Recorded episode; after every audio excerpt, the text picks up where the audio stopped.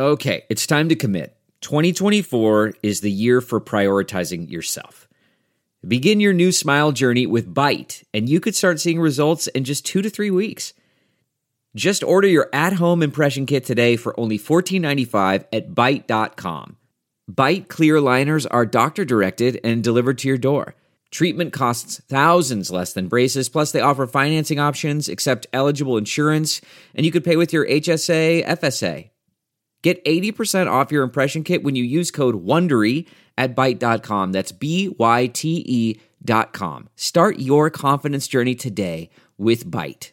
Delve into the shadows of the mind with Sleeping Dogs, a gripping murder mystery starring Academy Award winner Russell Crowe. Now available on digital.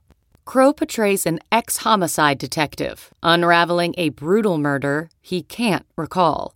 Uncovering secrets from his past, he learns a chilling truth. It's best to let sleeping dogs lie. Visit sleepingdogsmovie.com slash Wondery to watch Sleeping Dogs, now on digital. That's sleepingdogsmovie.com slash Wondery. This episode is sponsored by Zengo. You're listening to the Hash Headlines on the Coindesk Podcast Network. Get caught up on this week's top stories from the Hash crew. And just a reminder Coindesk is a news source and does not provide investment advice. Monday's top story. Yay, I'm so excited to be back. And I think we should just do a show on Kanye. I think that would be awesome because I've got some really hot takes. Anyways, this is really important news and actually really great for our industry and I will explain why. MasterCard joins with Paxos to help banks offer crypto trading. So they basically want to partner with Paxos and offer crypto, or uh, I guess a crypto source program that will help banks offer trading to users, allowing folks to buy, hold, sell cryptocurrency. And it also looks like MasterCard is going to deal with all of the regulatory compliance, provide AML, KYC, identity monitoring services. And the thing that I think that is great about this is I feel like crypto companies don't necessarily have enough funding to really fight against the SEC or ask for what type of they have a hard time dealing with compliance because the SEC doesn't give these types of guidelines. But when you have a big company like MasterCard behind them, I feel like this is going to help get some kind of push in the right direction. However, one thing I am curious about is if they are going to offer like FDIC insurance and how that will work. I want to toss this over to Will for a very sassy and spicy take. Sassy and spicy on Monday morning talking about MasterCard. You're not going to get that today. Indeed. It was good to see you again. Uh, yeah, this is Road to Boring. I wish Adam was on the show today. I wish he could uh, boot Zach off, get Adam on here today. We need we need hey. to talk about the boring stuff. And it is boring, right? It's Paxos just holding someone else's Bitcoin. It's not exciting. And the Kanye story, that's exciting. It is important though, like Zach noted off the top. Like this is what brings people into crypto. There's a lot of latecomers. People came for the fun and the hacks earlier. Now we're getting the boring stuff. And that's what happens during a bear market. MasterCard has been involved with crypto for a few years now. There's some great uh, Danny Nelson scoops in the past about MasterCard getting involved with crypto. And now they're doing the boring stuff. They're getting Paxos involved. Paxos is a noted stablecoin provider. They also work with a lot of different regulators in order to provide like the most robust stablecoin solution in a lot of people's minds. Not an ad, but I mean, they have a pretty good offering right now. I think that's why MasterCard is going towards them. Zach, I'll throw it up to you. Yeah, they also help PayPal get into space. Don't don't forget, man. Paxos is like unsexy but hella important in my opinion. We we did a profile of uh, uh Chad Cascarilla back in like 2020 on like the most influential list, and he was sort of like you know that that fintech whisper, right? This is a long time uh, mm-hmm. Bitcoiner mm-hmm. guy who's been doing all sorts of stuff dating way back. There's some good stories in that piece. Go check it out. But the fact that he has the ear of some of these big, giant financial brands is absolutely worth noting and continues them sort of racking up some wins on that front, right? It's not splashy. It's not sexy. Maybe it's not, you know, all that, I don't know, interesting to the Bitcoin OGs. But in terms of getting these big financial brands take that first step and then that second step and then even potentially more, down the crypto rabbit hole, Paxos has had a pretty good track record of doing that. So it's certainly worth noting that MasterCard is going to be doing this in a pretty meaningful way. But it's also to Jen for her thoughts on this one for sure. Wendy, I need to update you. The road to boring is also an exciting one. So don't be too thrown off by what, what? Will said there. yeah, it is an exciting but boring road to the end. Mm. so for me, this story comes back to trust, right? We talk about how we're going to get people into crypto. We have all of these headlines that make people read them and think like, number one, I don't want to lose my money. Number two, I don't want to go to jail. And, you know, a lot of people still trust their banks, whether they should or not. That is up for debate. A lot of people trust MasterCard. They know if their MasterCard gets stolen, they're going to get their money back. They know that their banks have their back if something should happen to their bank account. And so I just think this makes total sense if we want people to trust the industry, to have these brands that have spent so long building that trust with their consumers to come in. So, Wendy, I'm with you. This is an exciting road to boring. I don't think the story talked about any type of like FDIC insurance. And I think that that part is going to be immensely important, especially with all the recent exchange drama we've had, because I know that some exchanges do offer like FDIC insurance, but it has to be the cash that they have in their bank reserves. But a lot of the terms of services didn't correctly display that in language people understood. So I don't know. I think this is absolutely great. And I think that this will help with the next bull run. I don't think it'll bring in the next bull run, but I think it's very, very good. And I'm excited to see because MasterCard has the capital again to figure out what type of regulatory compliance needs to be done. I think that time aspect is key because, like, this is not entirely dissimilar from what NYDIG had put all of its, you know, eggs in its basket around, right? And we saw what happened there. Like, they were cut, what, like 33% of their staff because sort of went wrong in the short term. So I think, again, for the, for the teams that can build for a longer time horizon, you know, maybe by the next time that this is of interest to the mass market, MasterCard is there to help these banks get into the game a bit sooner than they had been previously able to. So that to me is like potentially quite interesting if that's what this ultimately enables. Zengo Crypto Wallet is an on chain crypto wallet with no private key vulnerability, leveraging advanced cryptography called MPC, which, until now, has only been available to multi billion dollar institutions. Zengo is the most secure Web3 wallet and the best place to keep your digital currency, NFTs, and assets secure. It's also fully recoverable using the wallet's biometric recovery kit. Get started at zengo.com slash hash and use code HASH to get $20 back on your first purchase of $200 or more. Terms and conditions apply. See site for details.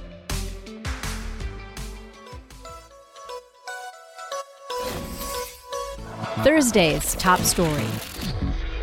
All right, I'm tossing to Will for the first story of the day. Bit of some legal proceedings across the pond in Europe. Will, what's up? This is a great story. I've been waiting for this one for quite a while, so we should all be excited about it. Hodlonaut has won against Craig Wright in court, in Norwegian court, for going back a little bit, 2019, some defamation lawsuits between the two of them.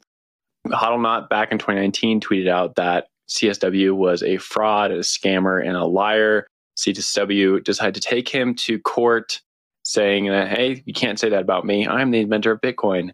Going to take him to court in the UK where it's very, very hard to win a case against someone who's claiming defamation just because of how legal cases are built there. And so Hodlonaut decided to take him to court first in Norway, and he has won after two, three years of that going through litigation. So pretty enormous day for the Bitcoin community, I think. Like this was really like a bear market story in 2019. There's a huge, like, I am Hodlonaut was a huge thing. There's a lot of great Coindesk pieces about that. And uh, now we're seeing like the conclusion to that story. And yet another knock in Craig Wright's belt. I think he's like, he's got to be done at this point, but maybe not. Maybe there's more to come. Zach, I'll throw it over to you. Still is promised, so there certainly is more to come.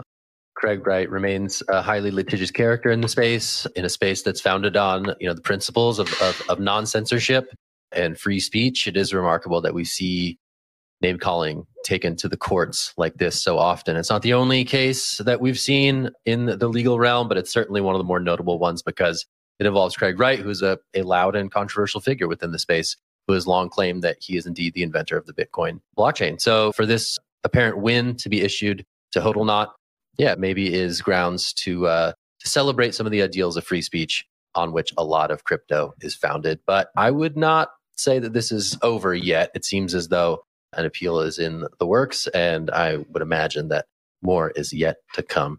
Tossing it your way, Jen. What do you think? how many more times is Craig Wright going to go to court and how is he affording this? It's absolutely insane. So the judge ruled that he needs to pay, I think it's over $300,000 to Hodlonaut in, in legal fees. I also zeroed in on this quote from Wright's lawyers. They said that Hodlonaut breached the commonly accepted threshold of decency. And I just thought to myself, has this person never been on Twitter before? I think, you know, to say that about something that's happening on Twitter is just kind of funny. Will, I don't know if you have a comment about that. I saw your little smirk there. Yeah, I mean it's Twitter, right? So you got to be yeah. ready for anything. It's it's the town square. I mean, we didn't have like Elon Musk and politicians throwing dirt at each other on there. Like you know, if you're in crypto Twitter, this is just any other day. And Craig Wright is noted for also saying some derogatory terms as well, which you can find in that article. And he is well known for having a rough mouth on Twitter. And the uh, the lawyer, or not the lawyer rather, but the judge for this case stated that in the final verdict that know you can dish it out, but you can't seemingly take it. So you know we're not really going to side on your favor here. Both parties had engaged in pretty rough terms on Twitter, so it's just you know it's how it goes. If you choose to engage in that, that's what you get. The outcome. The last point I think is just worth mentioning here is yes, the free speech area here with Bitcoin. I think it's very so much in terms of what Bitcoin wants and the ethos of the Bitcoin community to have this outcome uh, be in favor of Hodlonaut. Uh, it was expected. I don't know if it was expected if it was going to be in a UK court, but the fact that they moved to the Norwegian court and got a more free speech centric outcome is a pretty big deal. And I think that does fall within the larger Bitcoin spaces purview of what Bitcoin should be like maybe not in the Bitcoin SV version of what Bitcoin should be like, but definitely within the, the Bitcoin I think most of us know about nowadays. Zach, give it to you for last thoughts on this. Yeah, Craig Wright, you know, remains a contentious character. I don't know if he's going to go away anytime soon, but this was certainly something that was closely watched across the space dating back a few years now. Apparent resolution, but again, I bet that more will come. Friday's top story one of the greats. That's him. He just waved. He is our first story today. The regular members of the hash are tired about talking about Do Kwon, but Sam is not. So we brought him on to unpack the latest Do Kwon developments. Sam, take it away, my friend. In in my defense, I only learned about the tiredness five minutes ago as we were about to go on air. Um, so apologies for that. I'm still excited to talk about it. So as many of us who are watching this know, there was a huge interview with Do Kwon, who is currently you know, apparently, maybe, maybe not on the run. The founder of Terra, um, it was with Laura Shin, that interview. Um, earlier, I, I think it was recorded last week. It came out on Tuesday. We're going to listen to a clip really quick, kind of showing how Do feels about whether this was a fraud or whether it was a failure and whether he actually deceived people. Oh, yes, I, I, I am sorry. I, I, I think, and it, it could seem you know, with the way that we've been responding to allegations and news reports and things like that, that that we're being defensive or something like that. But that is absolutely not the case. I believed in the stability of UST, and I do understand that my beliefs and statements about how stable and safe UST would be led a lot of uh, you know traders and you know holders without the tools to understand the complex economic mechanisms uh, underpinning UST to gain confidence in a system that ultimately failed.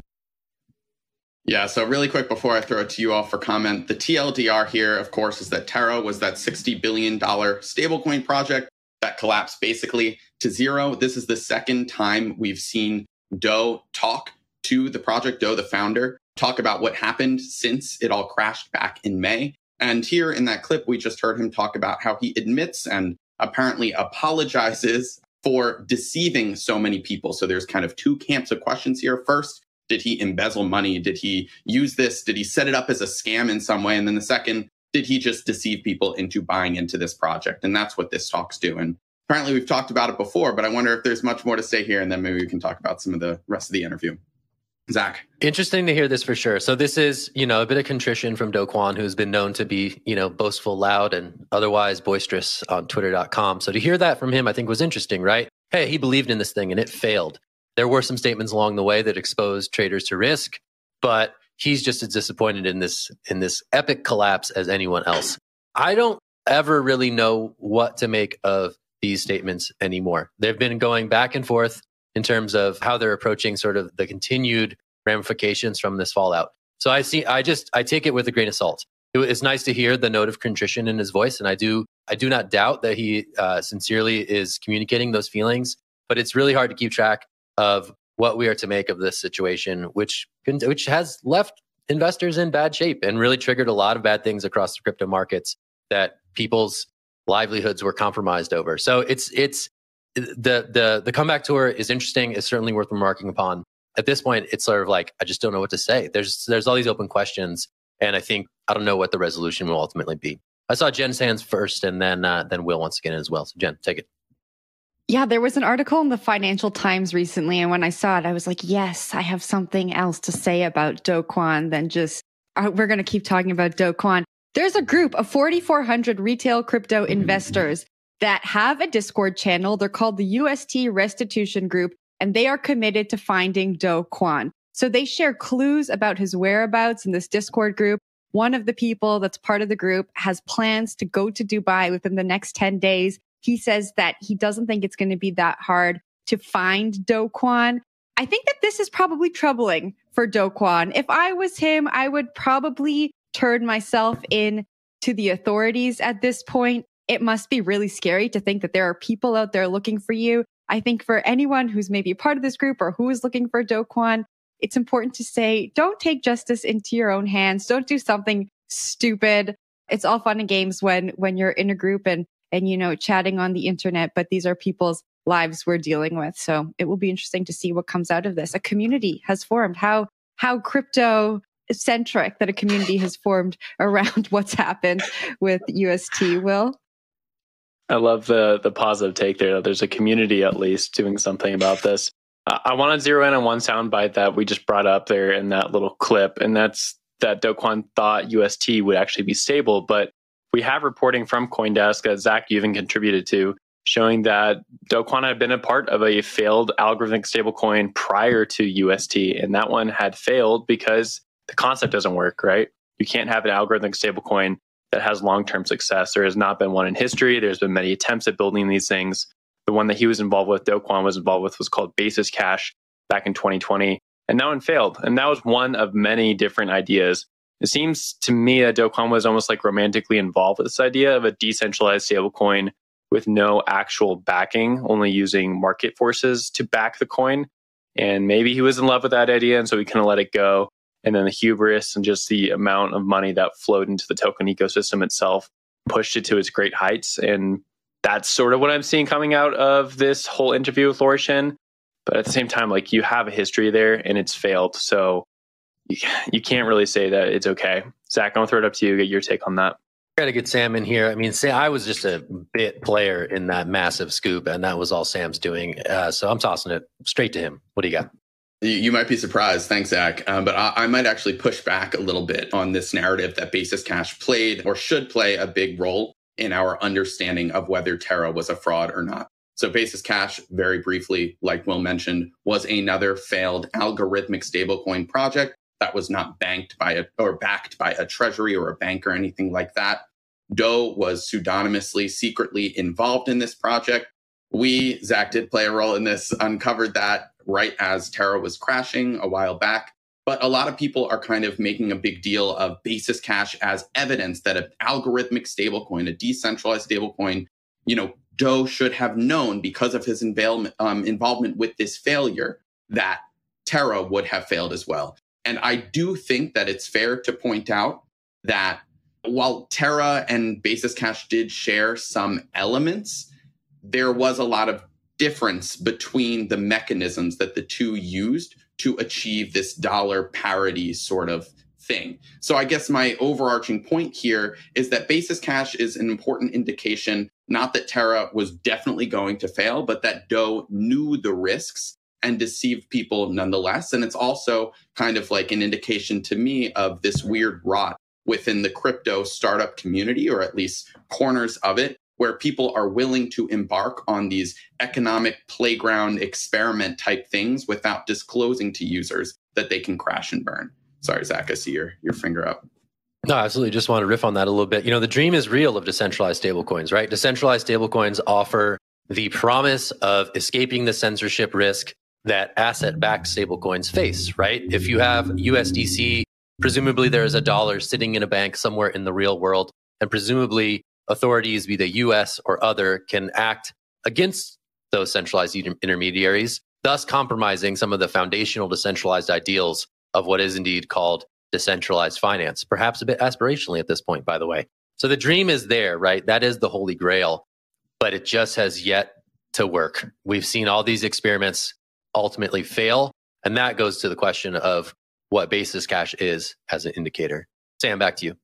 I, am going to shut up after this, but one more thing I didn't want to forget to throw in here is that we got really lucky that Laura Shin shouted out um, a, a question that I was able to throw to her based on some reporting from myself and some of my sources where we found, and this goes to some of what we've been talking about, about Do basis cash. So in the early days of Terra, Do Kwon and his team forked the chain in order to recover funds for an investor that lost their keys, apparently. Do confirmed that for the first time. We found this a while ago. You can actually see it in their GitHub.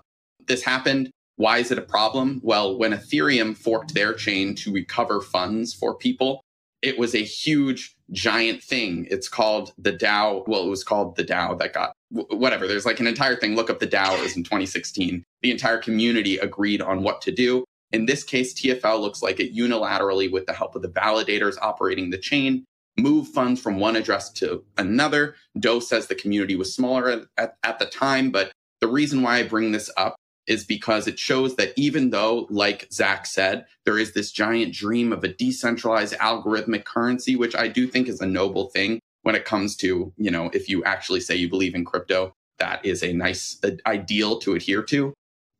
This example shows that Terra, in going against the immutability of their chain and forking it without clear community disclosure, at least this was not a thing that people knew about until this week. It, it shows that maybe some of that decentralization, algorithm, all that stuff was indeed marketing hype more than a real dream for Do Kwon. So anyway, sorry to throw that one in at the end, but unless anybody that was a good session. We just needed to bring some fresh yeah. blood to the yeah. Do conversation. We got a couple this, fresh things this was great. this was that. good. That was beautiful. Ten Thank you for doing that. Yeah. Love that. All right, we're going to change gears. Will, good. you're taking us over to Genesis, I believe. What's up? Yeah, we're going downstream of the effects of TFL and everything that happened with Terra. We're going to talk about Genesis, which has shuffled its deck once again.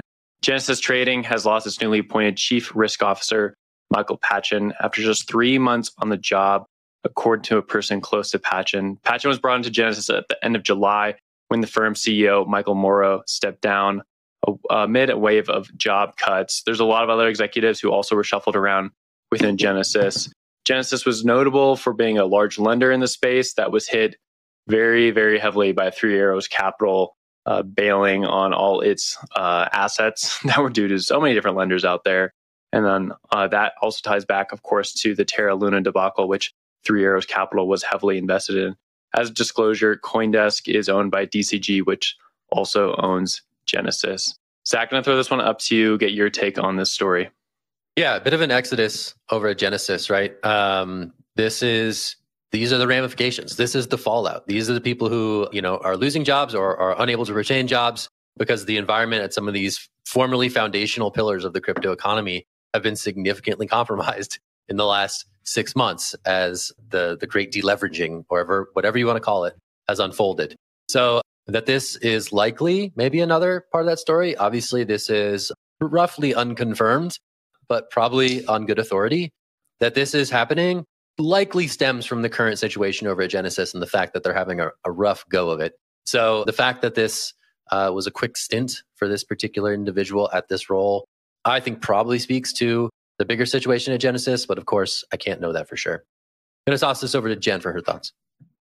Yeah, it's so interesting. You know, that Will, Zach, you said it, 3AC contagion continues. The CEO stepped down in August, right? And and we have Patchen in this role for three months. His resume, when it comes to risk, is quite lengthy. It just makes me kind of beg the question, what is going on? Like either he had some really out there takes on what was going on and tried to make change and the rest of the executives didn't agree with him, or it's just like a huge mess behind the scenes. I would love to see some reporting from what's going on behind the scenes um, at Genesis. Maybe Sam, you can get some insiders to speak to CoinDesk to to find out what's happening because I think when you see people join companies when I'm at a loss for words here. When you see people join companies when they're going through this and they leave 3 months after, it kind of speaks to disaster. Yeah, maybe I'll, I'll, jump in really quick. I don't have any special reporting into Genesis. We've got way better reporters who figured out, you know, the original scoop that a bunch of money was lost with the implosion of 3AC. But for some reason, I, I, I don't know what the connection is, but this reminds me of a story that I saw last week, or I think it might have even been this week, earlier this week, where there was this former Celsius, um, which we know was maybe a Ponzi scheme, maybe not. I don't know. It was like a vault that you put your money in and it wasn't, you know, going up because of the reasons why they said it was going up. Anyway, a Celsius executive went over to JP Morgan as their director of crypto regulatory policy. So, one other side of this whole executive discussion to me is looking at these folks who were there when the implosions happened, unlike um, the individual that we're talking about when it comes to Genesis following those folks and seeing whether they fail upwards or whatever, you know, what have you, where are they going? That's also something that I think we as crypto reporters need to do a better job of tracking and, you know, synthesizing for for our readers. So why is this person going to JP Morgan if they were at Celsius? I, I have no idea. Anyway, um, we asked Zach, that same I, I question. Oh yeah, okay. We did.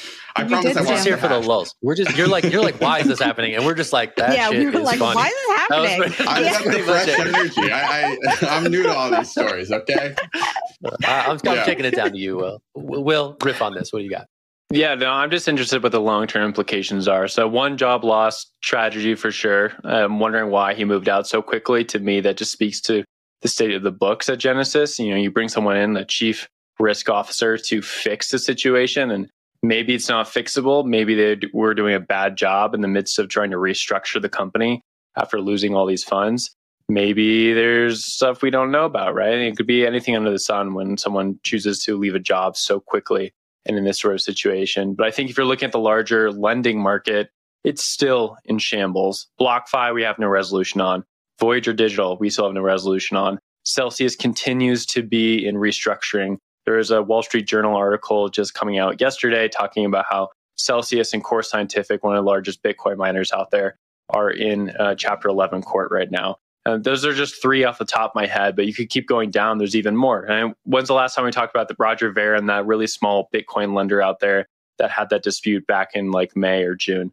We don't know about these things. And these lending markets, they're going to take a very very long time to unravel, very long time to make people whole, if at all. And I think this is probably the deepest and worst part of the bear market. This is really what wrecked retail. You know, 20% interest rates lured all these folk in. They put Bitcoin up. They tried to get this interest back because they didn't know how to token farm. They didn't want to be involved with anything that was too technical. And they got wrecked. They all got wrecked. And if anything is going to set the industry back from getting back into a bull market in the next few years, it's going to be this lending market. I think this story just speaks to how deeply and messed up all these lending firms are. You know, you walk in, three months later, you have to leave because seemingly not repairable. That's a pretty tough situation to be in. You've been listening to the Hash headlines on the Coindesk Podcast Network. We would like to hear from you. If you have any questions or comments, please reach out to us at podcasts at coindesk.com, subject line, the hash, or leave us a review on your favorite podcast player. Thanks for listening.